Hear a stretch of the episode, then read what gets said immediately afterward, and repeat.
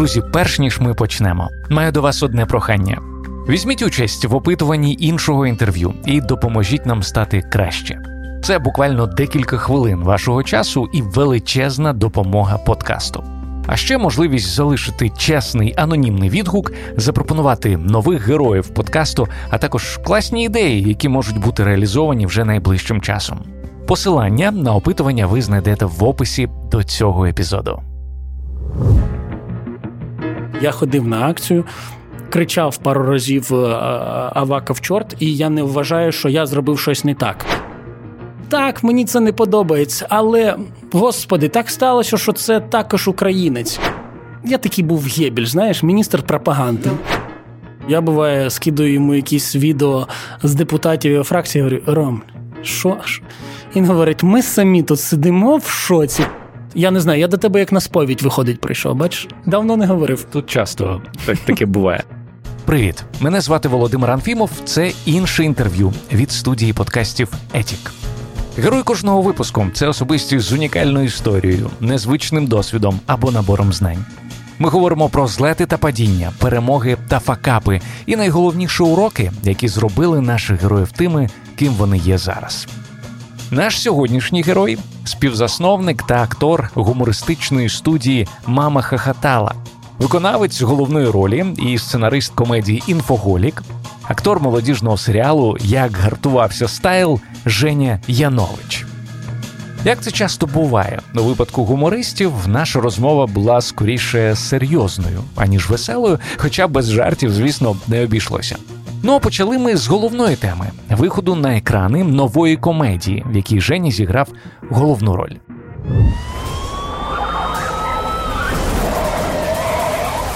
Ви порушили пункт 12.4 правил дорожнього руху. Крипту приймаєш? Ви не розумієте, кого ви зупинили. Та мені начхати, з ким у нього зв'язки. Поки не вщухне весь цей галас, я тебе переводжу. Селище міського типу, Нижні Петрівці, Житомирська область. Ну, ви попозже зайдіть, я вас там цей оформлю. Сунешся до неї, вкліпаю. Так ми ж не в одному класі вчилися. Він мене постійно лупашив, а- але зараз перестав. Мабуть, і порозумнішав. Чи я підкачався. Порозумнішав. Це ваша машина? Моя. І де ж ви її взяли? Не переживай. Не так, як современні дівчата. Поняв прикол. У вас тут нафту добувають? Бурштин. У жовтні фільм Бурштинові копи виходить на великі екрани, і я раджу вам його не пропустити. У ньому наш сьогоднішній гість грає роль принципового поліцейського, який бореться з бурштиновою мафією. Добрий день, лейтенант поліції Максим Коноваленко. Ваші А. документи. Е, Так, а, він. А, Я його називаю час від часу найбільш фантасмагоричний персонаж цього фільму. Тому що ми спеціально нарочито його робили таким правильним. Він е, довіряє тільки собі. Він розуміє, що він хоче змінити цю державу. У нього є свої принципи, і у нього є головна проблема. Він вважає, що тільки його погляд на речі може бути правильним. Тобто він знає, що у нього 100% хороші цінності, і тому він намагається насаджувати їх всім навколо. А якщо ти не такий, значить ти поганий. От і маючи цей набір якостей, маючи батька, який колись також був в органах, але займався. А, Власним збагаченням він не поділяє, звісно, ці принципи, тому він йде в патрульні, тому він не йде там в прокуратуру працювати на якесь тепле міс... е... місце. І з набором цих якостей він потрапляє не в дуже штатну ситуацію, після якої його переводять в Житомирську область в село Нижні Петрівці. Ага. От. І він туди потрапляє вже до таких фантастично комедійних персонажів, які там працюють у відділку. І він не розуміє, чому тут бабусі їздять на лендкрузерах, якісь будинки здорові. Ну що це ж село.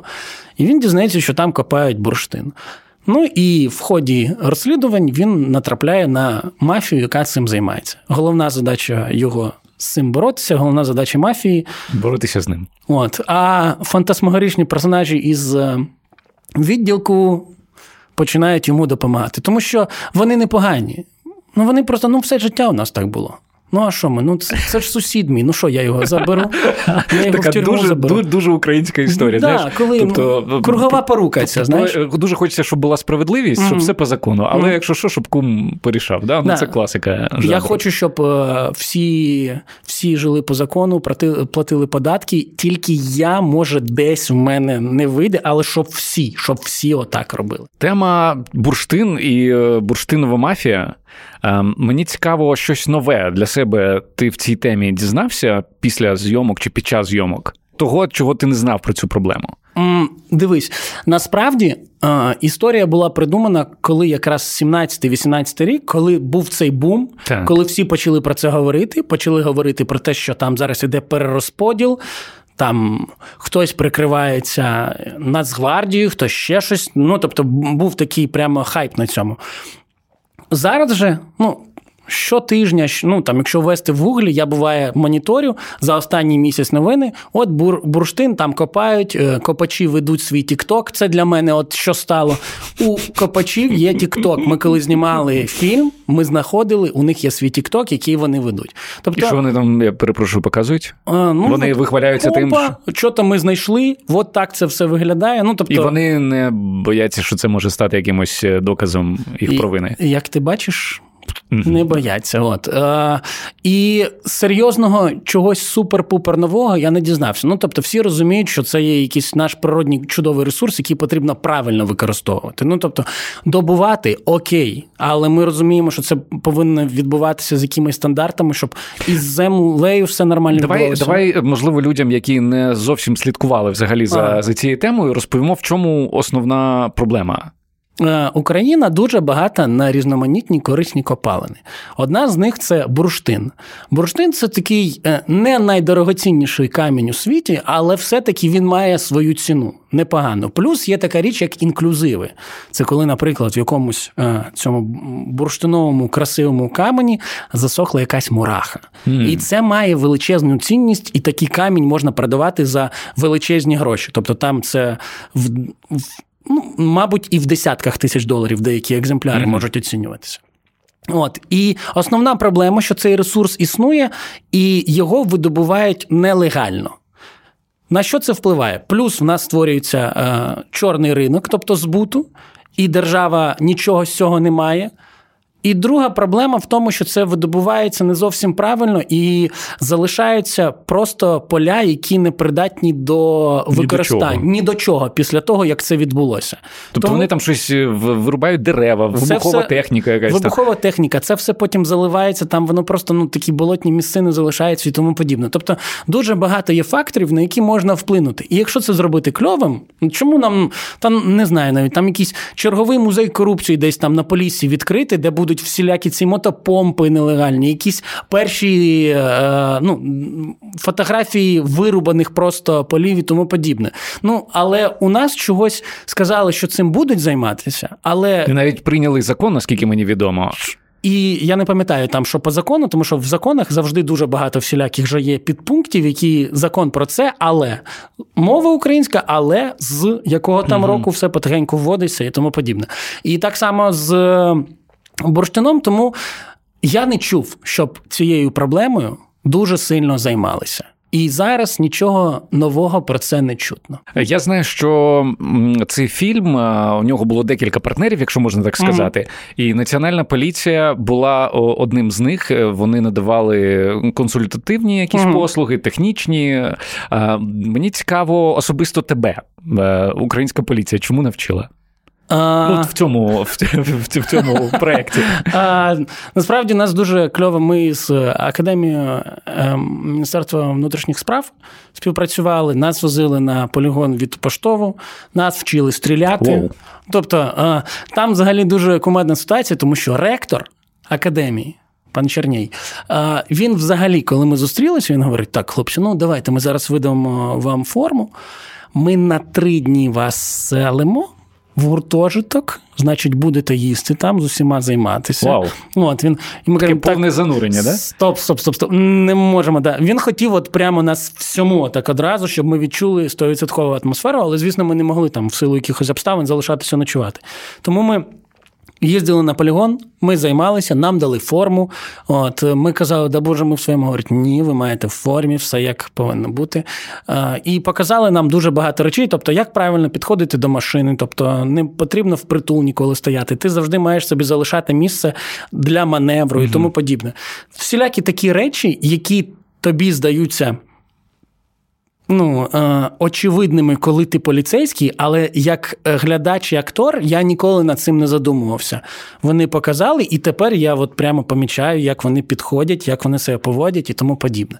Ну, е, кльово. Слухай, я звісно, що фільм не дивився, але дивився трейлер, і там дуже багато екшену. Е, А там, де багато екшену, там багато всяких ризиків. Мгм. Були якісь моменти, е, коли комусь е, загрожувала, можливо, небезпека або щось траплялося?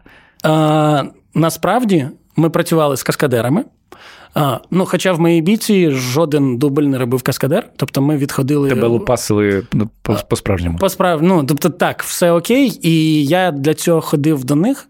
Ми 10 занять займалися. Петя, Руслан, всім я До них це до каскадерів. Так. Е, вони розуміли, що ми заплатили за три заняття, але вони дуже хороші і кажуть: ну, ми бачимо, що якщо ти готовий ще ходити, можеш ходити. І перше, чому вони вчили насправді, як правильно падати. Це Мгм. найголовніше. Як правильно падати, щоб все було окей. Тому е, в нас в екшн сценах майже ніяких е, не було речей, коли щось не так. Ну, один раз там по пальчу мені приїхало. Це легеньке було. У дівчат там, е, коли Аліна Паш і Даша Петражицька між собою билися, там, здається, Алінка е, Даші заїхала один разочок е, по обличчю, так що ну, випадково так вийшло, і воно так хорошенько. Але О. для, для кадру було це добре. О. Слухай, мені завжди завжди було взагалі цікаво, як знімаються ці, ці всі сцени, коли ну реально махач. Е, Це ну ви, ви дійсно е, влаштовуєте якусь бійку і там потім звуки підставляють. Коротше, розкажи, як це відбувається. А, дивись, е, бійки, по-перше, це довго.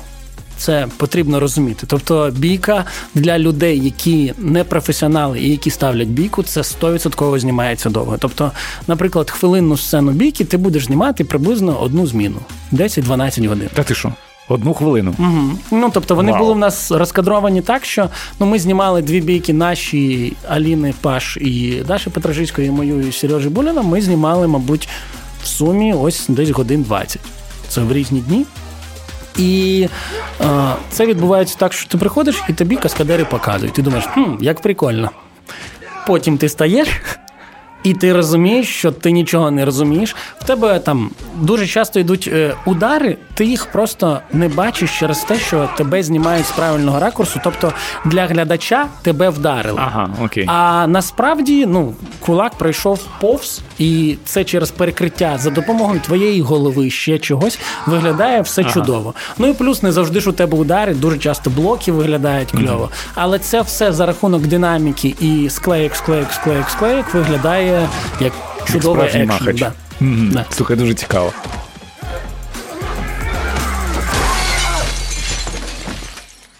Хотів тебе, знаєш, про що запитати? Е, я переглядав вчора твій інстаграм. Угу. Ну так, досить глибоченько дійшов, е, аж до посту, де ти закликаєш е, прийти на е, мітинг Ага. е, за відставку е, Авакова. е, так, е, колишнього міністра внутрішніх справ Арсена Авакова. Е, І я співставив дати, і це було Мгм. за місяць до початку зйомок е, фільму Бурштинові копи. Мені цікаво, якимось чином через цей пост е, і, і співпрацю з національною поліцією були якісь проблеми у тебе чи, можливо, у продюсерів фільму з е, Нацполіцією? Може, були, але я про них не знаю. Але знову ж таки, коли ми знімаємо фільм про поліцію, це не означає, що ми знімаємо фільм про те, щоб легалізувати погану поліцію. Ми показуємо, якою може бути поліція. І дійсно я вважаю, що в нас в країні є величезна кількість совісних полісменів. Якщо ти подивишся, наприклад. Серед тих, хто у нас воює на сході, якщо я не помиляюся, кожний шостий працівник МВС. Наприклад, чи здається, я не хочу збрехати по статистиці, чи кожен шостий, хто там а, веде бойові дії, або кожен шостий, хто загинув. Я не пам'ятаю точно. Mm-hmm. От. А... В будь-якому випадку концентрація. Так, так концентрація велика. окей, mm-hmm. і ми ж ніколи не скажемо, наприклад, що поліцейський, який пішов на фронт, це поганий поліцейський. Ми всі прекрасно розуміємо. Але те, що відбувалося в національній поліції в деяких там випадках, Кагарлик, е, Кирило Тлявов, всі ці моменти, е, звісно, мене як громадянина турбують. І я дійсно вважаю, що е, пан Арсен Аваков пересидів там трішки. Всі ж розуміють, що колись він взагалі приходив як тимчасова так. людина, яка не мала відношення до взагалі Міністерства внутрішніх сил. Тобто він не був ніколи поліцейським. Ну тобто він не знає, як там все працювало, а потім якось ось так, ось так, ось так. І мені дійсно це боліло. Я вважав за потрібне написати цей допис. Я ходив на акцію. Кричав пару разів е, Авака в чорт, і я не вважаю, що я зробив щось не так. Для себе, для як громадянин України, я зробив круто. Як актор, я зіграв знову ж таки полісмена, і мені б дуже хотілося, щоб саме такі полісмени були у нас в країні. Тому для мене дисонансу не було, і здається, ніяких е, реакцій негативних не послідувало. Можливо, навіть там хтось думав, що пора уже. А ви не обговорювали це з е, поліцейськими? А, Цей допис не обговорювали. Ну, ну взагалі цю а, тему я маю на увазі. Ні, не говорили. Ну тобто, якось було дуже дивно, коли вони до тебе так з відкритою душею, хлопці, куди вам? Що допомогти? Ми все зробимо. І ти говориш, а що ви про Авакова думаєте? Ну, тобто, якось це виглядало трішки. Ти ти згадав про те, що брав участь у акціях. А. Е, часто на подібних е, акціях можна побачити абревіатуру ACAB, яка розшифровується як All Cops are Bastards, mm-hmm. тобто всі е, поліцейські mm-hmm. виродки. Мені цікаво, що ти думаєш про цю досить таку категоричну заяву? Як же правильно сказати, у нас же ж мені здається дуже м- важлива річ, про яку потрібно нам взагалі всім пам'ятати, що ну, немає чорного-білого, всі ж це знають. Ну, Воно десь посередині. На жаль, на жаль, не може бути так, як нам здається, там в ідеалі і тому подібне. І нам доводиться весь час, шукаючи якісь компроміси, покращувати те, що у нас є. І, ну, звісно, мені категоричність така ніколи не подобається. Я сам буваю на емоціях, можу сказати щось категоричне, але я можу там потім вибачитися перед людиною і тому подібне. Тобто я стовідсотково не погоджуюся, і я приходив не. Про цю абревіатуру говорити. Я приходив говорити про те, що конкретно мені боліло. От. Але е, потрібно розуміти, що Україна дуже різна. І е, якщо ми будемо думати, що От Україна має бути такою, як я, то швидше за все, ваша Україна зведеться до 500-600 людей, які відповідають вашим цінностям. А розуміння того, що у нас в державі є абсолютно різні люди, і хтось з них знову ж таки може писати такі абревіатури, але при цьому бути чудовим сім'янином. Робити хороші справи у себе в сім'ї, сплачувати податки. І я швидше за все змирюся з тим, що у нього може бути щось таке, що мені не підходить. Так, ну ми спробуємо знайти якісь точки дотику. І так само є люди, які не задумуються про політику, і е, мені дуже не подобається, коли у нас е, розумна Фейсбук-спільнота починає е, всіх клеймити і говорити, що якщо а, дебіли, які не цікавляться політикою і тому подібне. Так, це погано. Я вважаю, що це погано, але це також українці. І якщо ви говорите про те, що Україна має там стати процвітаючою і тому подібне, то ви говоріть про Україну всю, а не про мене в цій країні, яку я собі придумав. Тобто потрібно усвідомити всім, що е, Україна вона хана яка різна. І не дійдемо ми до того, що ми будемо всі між собою схожі, і кожного разу, коли я буду говорити твій улюблений трек, і ти будеш говорити, хм, це ярмак. Е- потрібен живим. Ні, швидше за все, хтось скаже там якісь хавалі, навалі чи як їх. Ну, І так, мені це не подобається. Але, господи, так сталося, що це також українець. І якщо я приймаю, якщо я собі віддаю відлік в тому, що я хочу саме в цій державі жити, то значить я буду жити із цими людьми. І я маю їх змінювати не кулаками і агресією. Я маю придумати якісь інструменти, якісь методи, якісь освітні програми. Не знаю, що там ще. моя голова ще не придумала цього, але. Має це відбутися, і ми маємо всі жити разом і потихеньку знаходити спільні цінності. От Чудова промова. Ви в депутати не збираєтесь? а, в мене один там є. Я мені У другій частині нашої розмови з Женєю Яновичем ми про цього знайомого, зокрема, і поговоримо. Я маю на увазі колишнього керівника студії Мама Хахатала Романа Грищука, який в 2019 році став депутатом Верховної Ради від партії Слуга народу. А ще Женя розповість про те, що у нього викликає іспанський сором, в чому, на його думку, особливість українського гумору, та чи відчуває особисту відповідальність перед шанувальниками, будучи бренд-амбасадором однієї відомої букмекерської компанії. Часом хочу нагадати, що окрім іншого інтерв'ю є ще один класний подкаст, який я радий створювати і який дуже рекомендую послухати. Він називається The Question. в ньому ми разом з моєю співведучою Лесою Антипенко шукаємо відповіді на дивні, незвичні, інколи пришелепкуваті, але завжди цікаві питання. Цього тижня, наприклад, досліджуємо питання, чи може щось впасти на голову просто з космосу. Спойлер може, і вже навіть падало. Більше дізнаєтеся у свіжому випуску The Question. Шукайте цей подкаст усюди, де слухають подкасти, зокрема на Apple та Google Podcasts, а також на SoundCloud. Обидва наші подкасти виходять у колаборації з на часі. Це медіаплатформа сучасних українців, де можна читати та публікувати класний контент, а також дізнаватися і обговорювати найсвіжіші новини на часі.ком. Ну а ми повертаємося до розмови з Женєю Яновичем.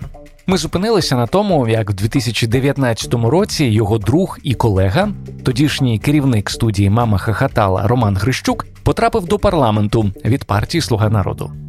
Запитую Женю, як близько до нього особисто проходив пилосмок, який того року дуже багатьох затягнув до Верховної Ради. А, він не проходив біля мене. Е, В першу чергу, тому що я стовідсотково знав, що це не моя історія. І, можливо, е, навіть Рома мені, коли вперше це розповідав, він говорить: е, вони зібралися з в нас, ми з КПІ, і в нас склалося так, що. Серед випускників КПІ, НАУ випускників створилося своє ком'юніті, яке там якому болить, які роблять громадські бюджети, там створюють всілякі різні речі. І вони зрозуміли, що зараз з'явилося унікальне вікно можливості, і можна якось спробувати.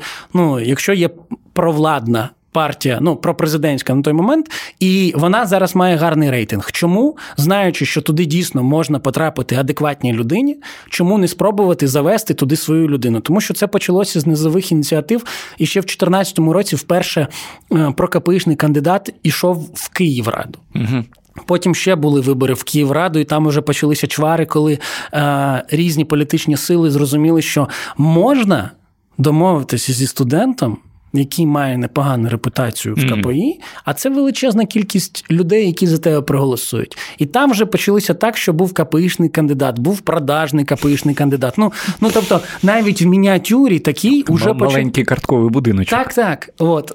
І в 19-му році, коли виникла е, можливість, ця, Рома мені про неї розповів. Говорить, ми говорили з хлопцями, які займалися різними проектами в КПІ. І говорить, я хочу спробувати.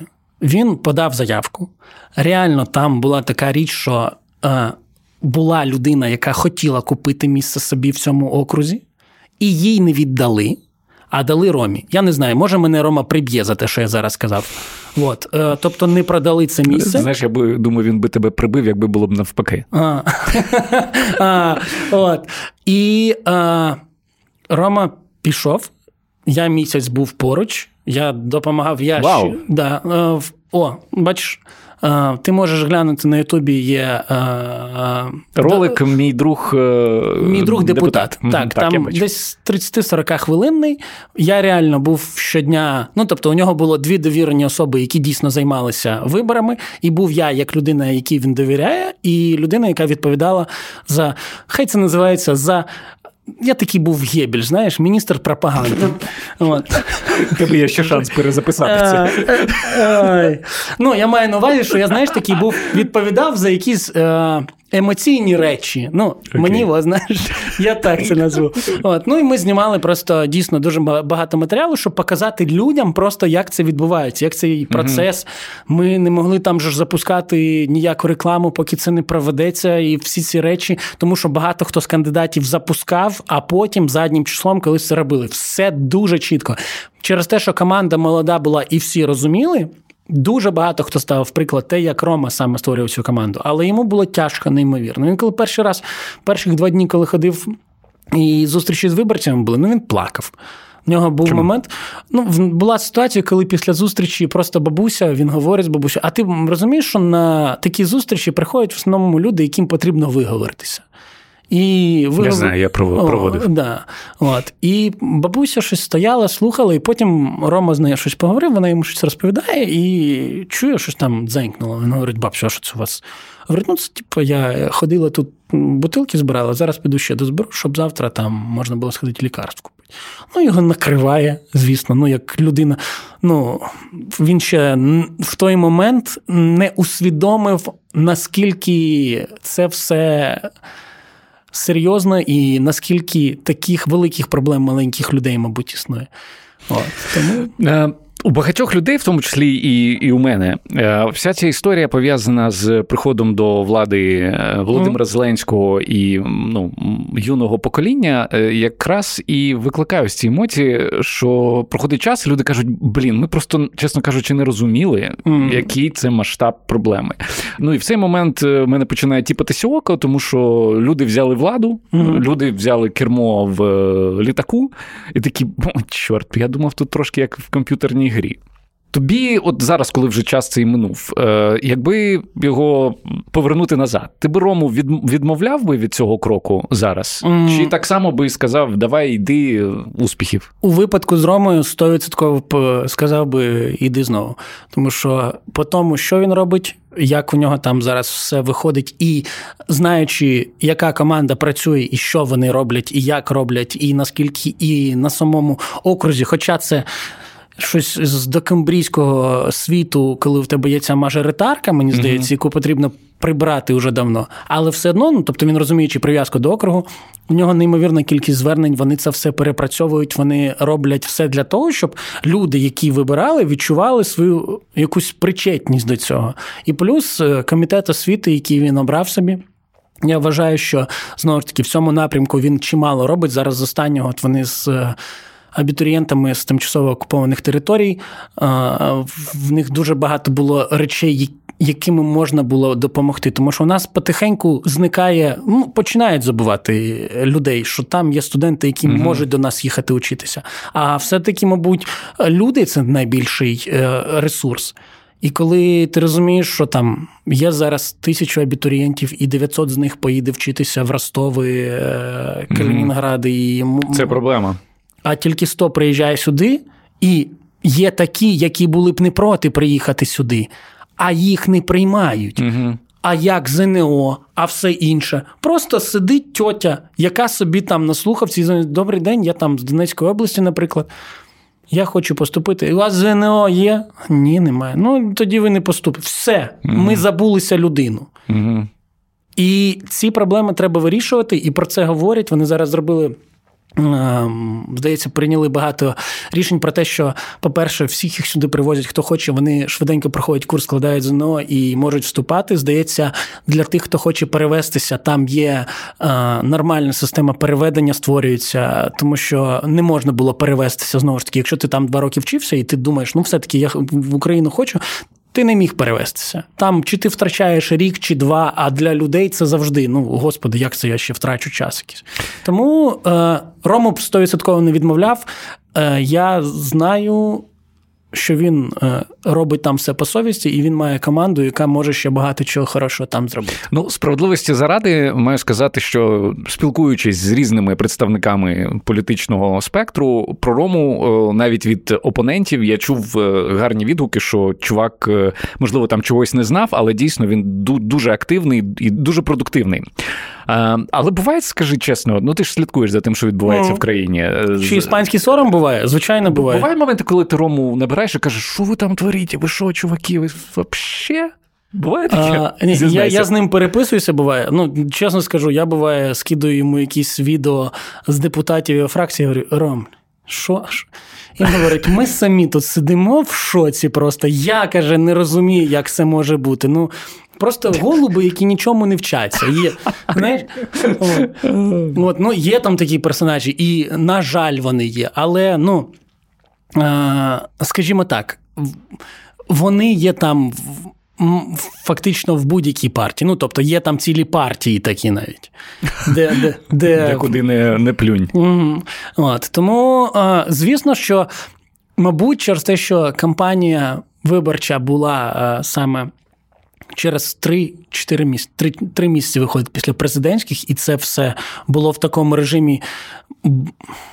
авральному. Я думаю, якби була підготовка рік-півтора, вже б тоді б це вийшло б якісніше. І я розумію зараз, що фактично так, зерно якесь е, раціональне в тому, щоб завести туди і оновити, було. Ну тобто, я стовідсотково тепер ми тепер бачимо, що ага, якщо зробити так, можуть бути такі наслідки. Але з тим самим ми отримали ну точно. Мінімум декілька десятків, а то й сотню людей, які б ніколи при інших обставинах, толкових людей, які туди зайшли, а при інших обставинах вони б ніколи не мали такого шансу.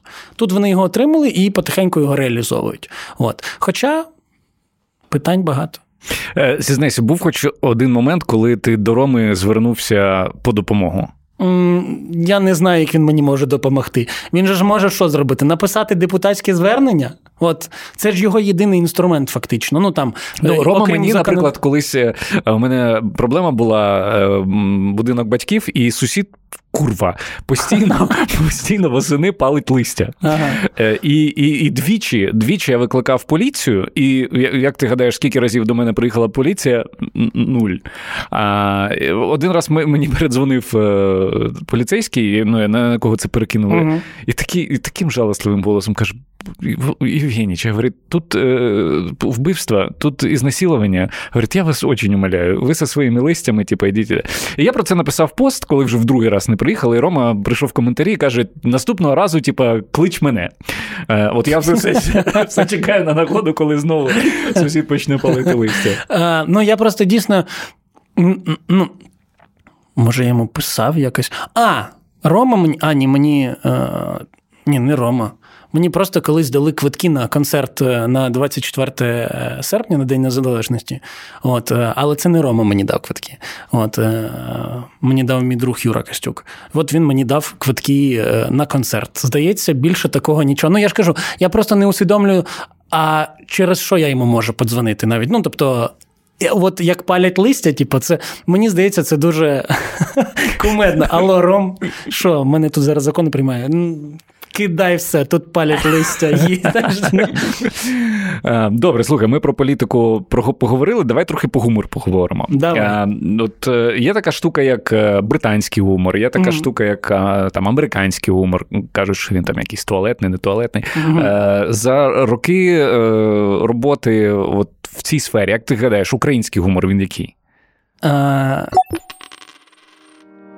Відповідь на це питання слухайте ексклюзивно на патреоні іншого інтерв'ю. Також в бонусному фрагменті, записаному спеціально для патронів, Женя Янович розповідає про обов'язкову складову вдалого жарту, дає практичні поради тим, хто хоче навчитися жартувати краще, а також називає крутих українських стендаперів, на яких обов'язково варто звернути увагу. Заходьте patreon.com, шукайте подкаст інше інтерв'ю та обов'язково приєднуйтеся. Готуючись до нашої розмови з Женією, я знайшов круту цитату Марка Твена. Секретне джерело гумору не в радості, а в печалі. Відтак на небесах немає гумору. Запитую нашого героя сьогоднішнього, що він про це думає. а, я думаю, що це правда. Буває, ти зустрічаєш якихось людей, які чомусь мають в себе в голові образ якийсь. Типу, о, Янович, а чого ти такий сумний ходиш все інше? Я зрозумів, що я останнім часом дуже ну, е, жартую. е, Тільки тоді, коли це потрібно в професії, мається на увазі, жартую е, на сцені веселий, отак. Прямо що я виходжу, я відчуваю, що це свято, тому що я розумію, що у нас зйомка і тому подібне.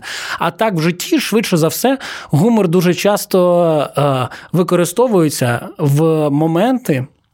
Коли тобі хочеться когось поставити на місце. І ви жартуєте, і від цього стає сумно. Ну, тобто, е, я погоджуюся ти з тим. Ти маєш на увазі, що ти використовуєш гумор як протидію хамству? Угу. І це також. Ну, але взагалом, про те, що сказав Твен, я думаю, що. М- Кожен гуморист набагато а, сумніший в реальному житті, аніж здається вам зі сцени. Тому що стільки рефлексії, як від різних коміків, саме у себе в голові, я не чув від інших людей. Мені здається, стендаперами дуже часто стають люди, які мають дуже багато думок різних. Якими їм треба ділитися, тому що якщо вони не почнуть ними ділитися, то вони зійдуть з розуму просто. Дуже цікаво. Я читав дослідження про те, що м, гумористи мають більшу схильність до біполярних розладів і до всяких інших різних е, психологічних е, проблем. І Бачиш, ти зараз говориш, mm. і воно відгукується. Е, взагалі, наскільки це питання саморефлексії і якихось там душевних, скажімо так, викликів тобі, тобі близьке? Uh... Я просто останнім часом щось дуже багато думаю над тим, а що я несу людям. Ну, тобто, в плані того, що нібито я роблю якісь речі, вони цікаві бувають комусь тому подібне, але який висновок з цього можна зробити? Чому навчитися може якесь покоління, яке там молодше дивиться? Ну тобто, я розумію, я приходжу до того, все з хорошого, що я роблю, я швидше за все от е, популяризую українську зараз. Все. А чогось такого суперкрутого? Та ні. Ну, я там дивлюся, там, наприклад, Женя Клопотенко. Він, бляха, потрапив в 50 найкрутіших е, шефів світу. Він впроваджує в систему освіти в нас нарешті нормальне харчування. Він а, популяризує Україну на світовому рівні. Він зробив, ну не тільки він, але він в тому числі людина, яка зробила так, що про борщ говорять як про український. Хоча все одно є ті, хто не знають цього, але над цим ще працюють, я думаю. От. Наприклад, я от дивлюся на нього, я бачу, що він робить. А, Є там якісь люди, які займаються нібито якоюсь діяльністю на рівні державному, але я так само бачу, що. Наприклад, вони реалізовують, в них є щось в голові, та ж сама дія. Я знаю команду Федорова, і я розумію, що ну це круто. Ми знаємо те, що зараз багато хто в світі навіть не може подумати, що у нас буває mm-hmm. так.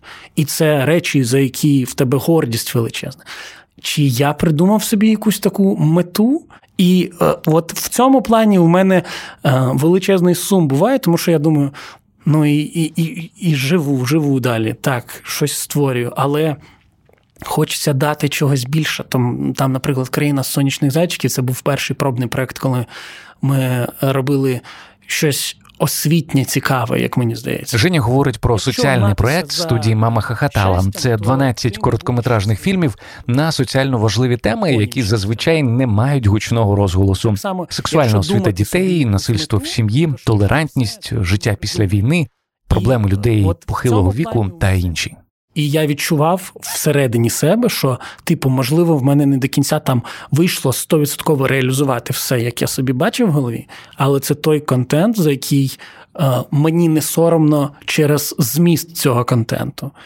Е, тепер потрібно зрозуміти і продумати щось і змістовне, і е, популярне, тому що, на жаль, е, без е, того, щоб зробити це популярним, ну ти я хочу змінювати більше людей, скажімо так. І я ще поки що не придумав і не зрозумів, як це робити. Тому що мені здається, в мене є декілька непоганих речей. Цінностей, які хотілося б, щоб були доступними іншим українцям, щоб вони хоча б усвідомили це.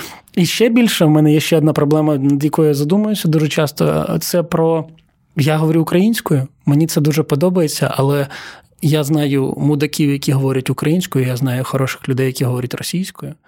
І я взагалі, буває, спілкуючись з кимось, не почав задумуватися над тим, що а що нам робити ну, типу, з цими людьми, які говорять російською, і як швидко ми можемо це змінити.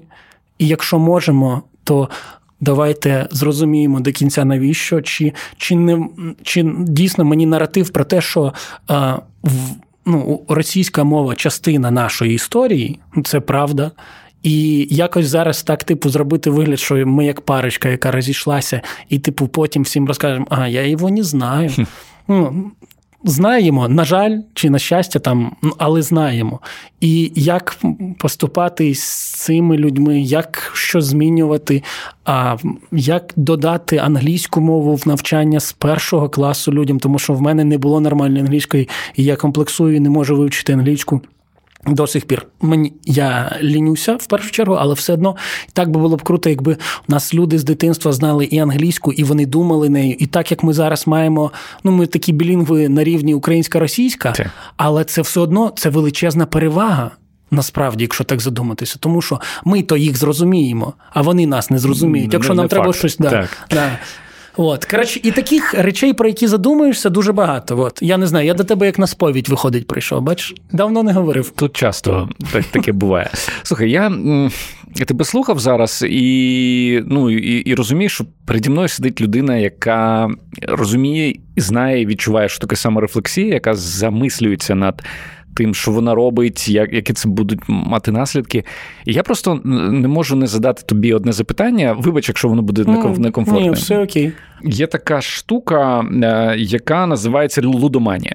Угу. Це пристрасть до азартних ігор, яку ну, дуже Мгм. важко подолати. У мене була одна знайома, яка з цим Мгм. Боролася і ну, була в одному кроці, щоб е, ну, просто позбутися своєї квартири. Чи я, я не знав, що такі бувають масштаби. Колись е, в одному інтерв'ю ти сказав, що ти уникаєш азартних ігор, тому Мгм. що е, в тебе теж така ну, є, ну, типу, тобі важко від того. Я азартний дуже. От. Водночас е, ти є бренд-амбасадором е, Мгм. однієї компанії, я не буду називати її. Я назву. Знаєш? Ну, ну, бо ти бренд-амбасадор, да? Основна діяльність якої є гемблінг і онлайн-казино. Я в жодному випадку не там, типу, не, не, не засуджую, тому що who am I такий, щоб це робити. Мені просто цікаво, чи від, відчуваєш ти свою відповідальність за те, що якась людина, побачивши твій приклад, вона ну там в це втягнеться і ну і далі все по Е, Я також над цим задумався. Ну, звісно, що я е, думав над цим. І е, в першу чергу. Я зараз, по-перше, з цією компанією працюю над тим, щоб е, внести якусь соціальну складову, в принципі, в їхню діяльність. Е, в нас немає поки що ніякого рішення, але ми думаємо над цим. По-друге, дійсно, я вважаю, що ну, хтось називає це сірі бренди, да? там, типу, які займаються ставками і тому подібне. Але. Так склалося, що чого це не викликало в мене там, знаєш, типу, внутрішнього дисонансу, тому що е, я з дитинства дуже сильно люблю футбол. Угу. І завдяки цій компанії в мені вдалося реалізувати ну, якісь свої. е, Мрії з тим пов'язані, пов'язані з цим спортом. Я поїздив кудись на матчі. Е, Я зміг там бути в ефірах і поспілкуватися з людьми, які мені цікаві були з дитинства і тому подібне. І е, ставки, які я, про які я пишу, я розумію, що, типу, come on, чувак, якщо ти про це пишеш, то е, пишеш і говориш, ми граємо зараз заради емоцій. І я дійсно я більше 200 гривень. Ніколи не ставив. І я завжди, ну там, коли розповідаю, я говорю: ставте трішки. Я ставлю, в мене там буває, дівчина ставить 100 гривень для приколу, тому що там зараз акції розігрують машини. І там не так багато людей бере участь. Там, типу, 4 тисячі, 1 до 4 тисяч за 100 гривень. Ну, чому б не спробувати, наприклад, знаєш? Там і. Або там 15-20 гривень е, на серію пенальті якусь. Тобто я ставлю на такі суми, і я одразу кажу всім, що ставте те, що ви можете собі дозволити. Мені писав один хлопець а, а, про те, що він, типу, зробив типу, ставку і програв якісь гроші. Я, типу, в і він мені писав це зі звинуваченням. Угу. Потім я думаю, і мені в мене, знаєш, все там десь захололо, думаю, бляха, ну. Я листаю далі, я дивився, що він мені писав до цього. Це я зрозумів, що отут конкретно була проблема не в мені, а швидше він знайшов кому це написати, тому що людина перед цим дуже багато разів там ображала мене відповідь на сторіс і тому подібне. Там, знаєш, щось йому весь час йому не подобалося, а тут, знайшовши ще якесь Привід тобі Да, висказати. Да, висказався.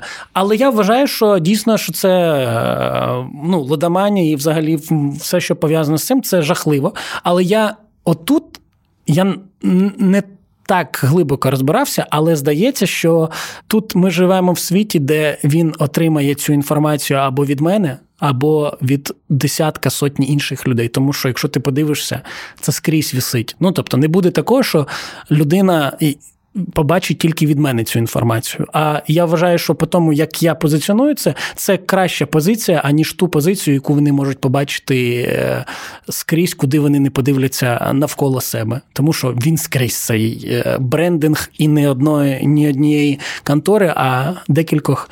І ну. Якщо вже є цей світ, де це відбувається, то ну я не проти і заробити, але й щось кудись донести людям. От. Ну, Але ми працюємо над тим, щоб от я прямо в мене було внутрішнє це відчуття, чесне слово. І от прямо от ти зараз запитуєш, я розумію, що я ще побачуся на днях, ми ще будемо говорити і думати, в якому це напрямку, щоб це не було топорно. Знаєш, типу, ми е, робіть ставку, і з кожної ставки і 2 гривні йде на потреби дітям сиротам. Ні, це Ну, тут, тут навіть не сиротам. Тут е, я, я колись опинився в Канаді. Е, я запитав, чуваки, а чого у вас? е, Я тоді ще курив, Ага. і, і кажу, 20 доларів за пачку сигарет, ви типу, з ума сошли? Він каже: ну да, тому що 18 доларів з цієї суми йде на, на лікарні, які потім будуть лікувати від раку легенів. Мгм. І я тоді подумав: вау. Вау.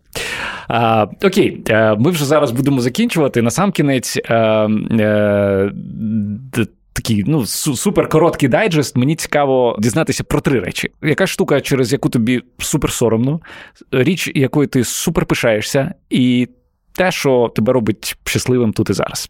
А, Обирай в якому послідовності. Та давай почнемо супер соромно. Стовідсотково можна з цього почати, тому що це нещодавно мені якось згадалося в розмові, цього не було в мене в голові. Колись, коли ми у бабусі, мені було, було років 12-14, ми копали картоплю. Мені не дуже подобалося, як мій двоюрідний брат нам допомагає, він на рік за мене менший. І е, це мені не подобалося там деякий час, а потім я в якомусь е, потоці гніву просто налетів на нього і е, почав його прямо так кидати в землю, типу, wow. і казати, типу. Типу, ти будеш збирати картошку? Ну, тобто, знаєш, типу, якісь такі речі дитячі. Ну, типу, ну, Це скільки тобі було? ну, це років 13, Угу. 13-14, мабуть. От, і у мене цього не. Прикинь, мене мозок це викинув з голови прямо. Хм. І якось нещодавно мама в якійсь розмові це згадала в контексті чогось. Тобто, і я згадав, мене, мені так стало погано від цього всього. От. Брата, до речі, Вова звать. Хм. От. І це, от я розумію, що це, мабуть, найгірша річ, яку я зробив, тому що я зараз я не усвідомлю, я навіть не можу зрозуміти, чого, як можна було додуматися і це зробити. От. Тобто ти його побив, в- виходить, в Ну, такому ну, да, ну, свідомому вже віці. Да. І за те, що людина не працювала так, як мені здавалося, потрібно. Хм. Жахливо. Найщасливіша річ, ну, ну, якою я пишаюся, а, ну, я приходжу до того зараз, що а, я дуже сильно мрію, щоб мої батьки зробили закордонний паспорт. Я їх не можу вмовити вже декілька років. А, і в мене вийшло все-таки хоча б в Буковель вивезти, знаєш, Вау. там. І вони побачили тиждень, ми жили на схилі, будинок. Ну, все красиво, все Мгм. круто. І я просто ходив, мені було щасливо від цього. Я горжусь тим, що я можу а, робити їх щасливішими зараз, і е, буду це намагатися робити, поки. Коротше, буде, буде з ними все гаразд, вони будуть здоровими, я сподіваюся, довго-довго. От. Не фільми якісь. Ну, тобто, це якось само. А що мене робить щасливим кожного дня? Ну. Абсолютно е, те, мабуть, що я не задумуюся, а чи щасливий я. Хм. Я не задумуюся, ти зараз запитав це, і я думаю, та ну. Ну, це якось, знаєш, якийсь перманентний стан того, що я щасливий. Так, мені може щось не подобатися в якийсь конкретний момент. Але, чесне слово, я впевнений, що є такі приклади в житті інших людей, коли немає сенсу взагалі собі щось придумувати. Коли ти знаєш, що там у людей постарше немає. От ми говоримо з моєю Поліною. Буває, вона мріє там, наприклад, бабусю звозити в супермаркет. Бабуся там, ну їй там складно ходити. Мгм. От. А бабуся там уже останніх там 15 років, плюс-мінус, кудись не виходила. От. І я подумав, я б також я мрію звозити бабусю в супермаркет, тому що вона не має цієї радості зайти, походити по цих неймовірних полках, яких ба точно моя не бачила. Моя бабуся точно не бачила. Щоб вона зайшла і побачила, що у тебе є 17 тисяч круп, в тебе є які завгодно овочі, фрукти, ти все це можеш брати. І тобі, ну мені, наприклад, це здається чимось таким апріорі звичайним, і ти буває дивишся, що немає, блін, конкретно е, помідорів, е, ну, коктейльних. коктейльних якихось, які ти хотів сьогодні саме на салат, і ти. Цокаєш і і незадоволений береш цей довбаний рожевий помідор. А батько не бачила. І це так. Е, Я розумію, що це було б якось так прикольно, якби вона могла глянути. Я я прям би записував би, як вона ходить і дивиться на е, супермаркети, і вибирає, і накладає собі все, що вона захоче. От тому. Я щасливий від того, що в мене є можливості, і можна не задумуватися над тим, чи щасливий ти. От. Я тобі дуже вдячний за цю розмову. Навзаєм тобі також дуже дякую. Вийшло душевно, мені здається.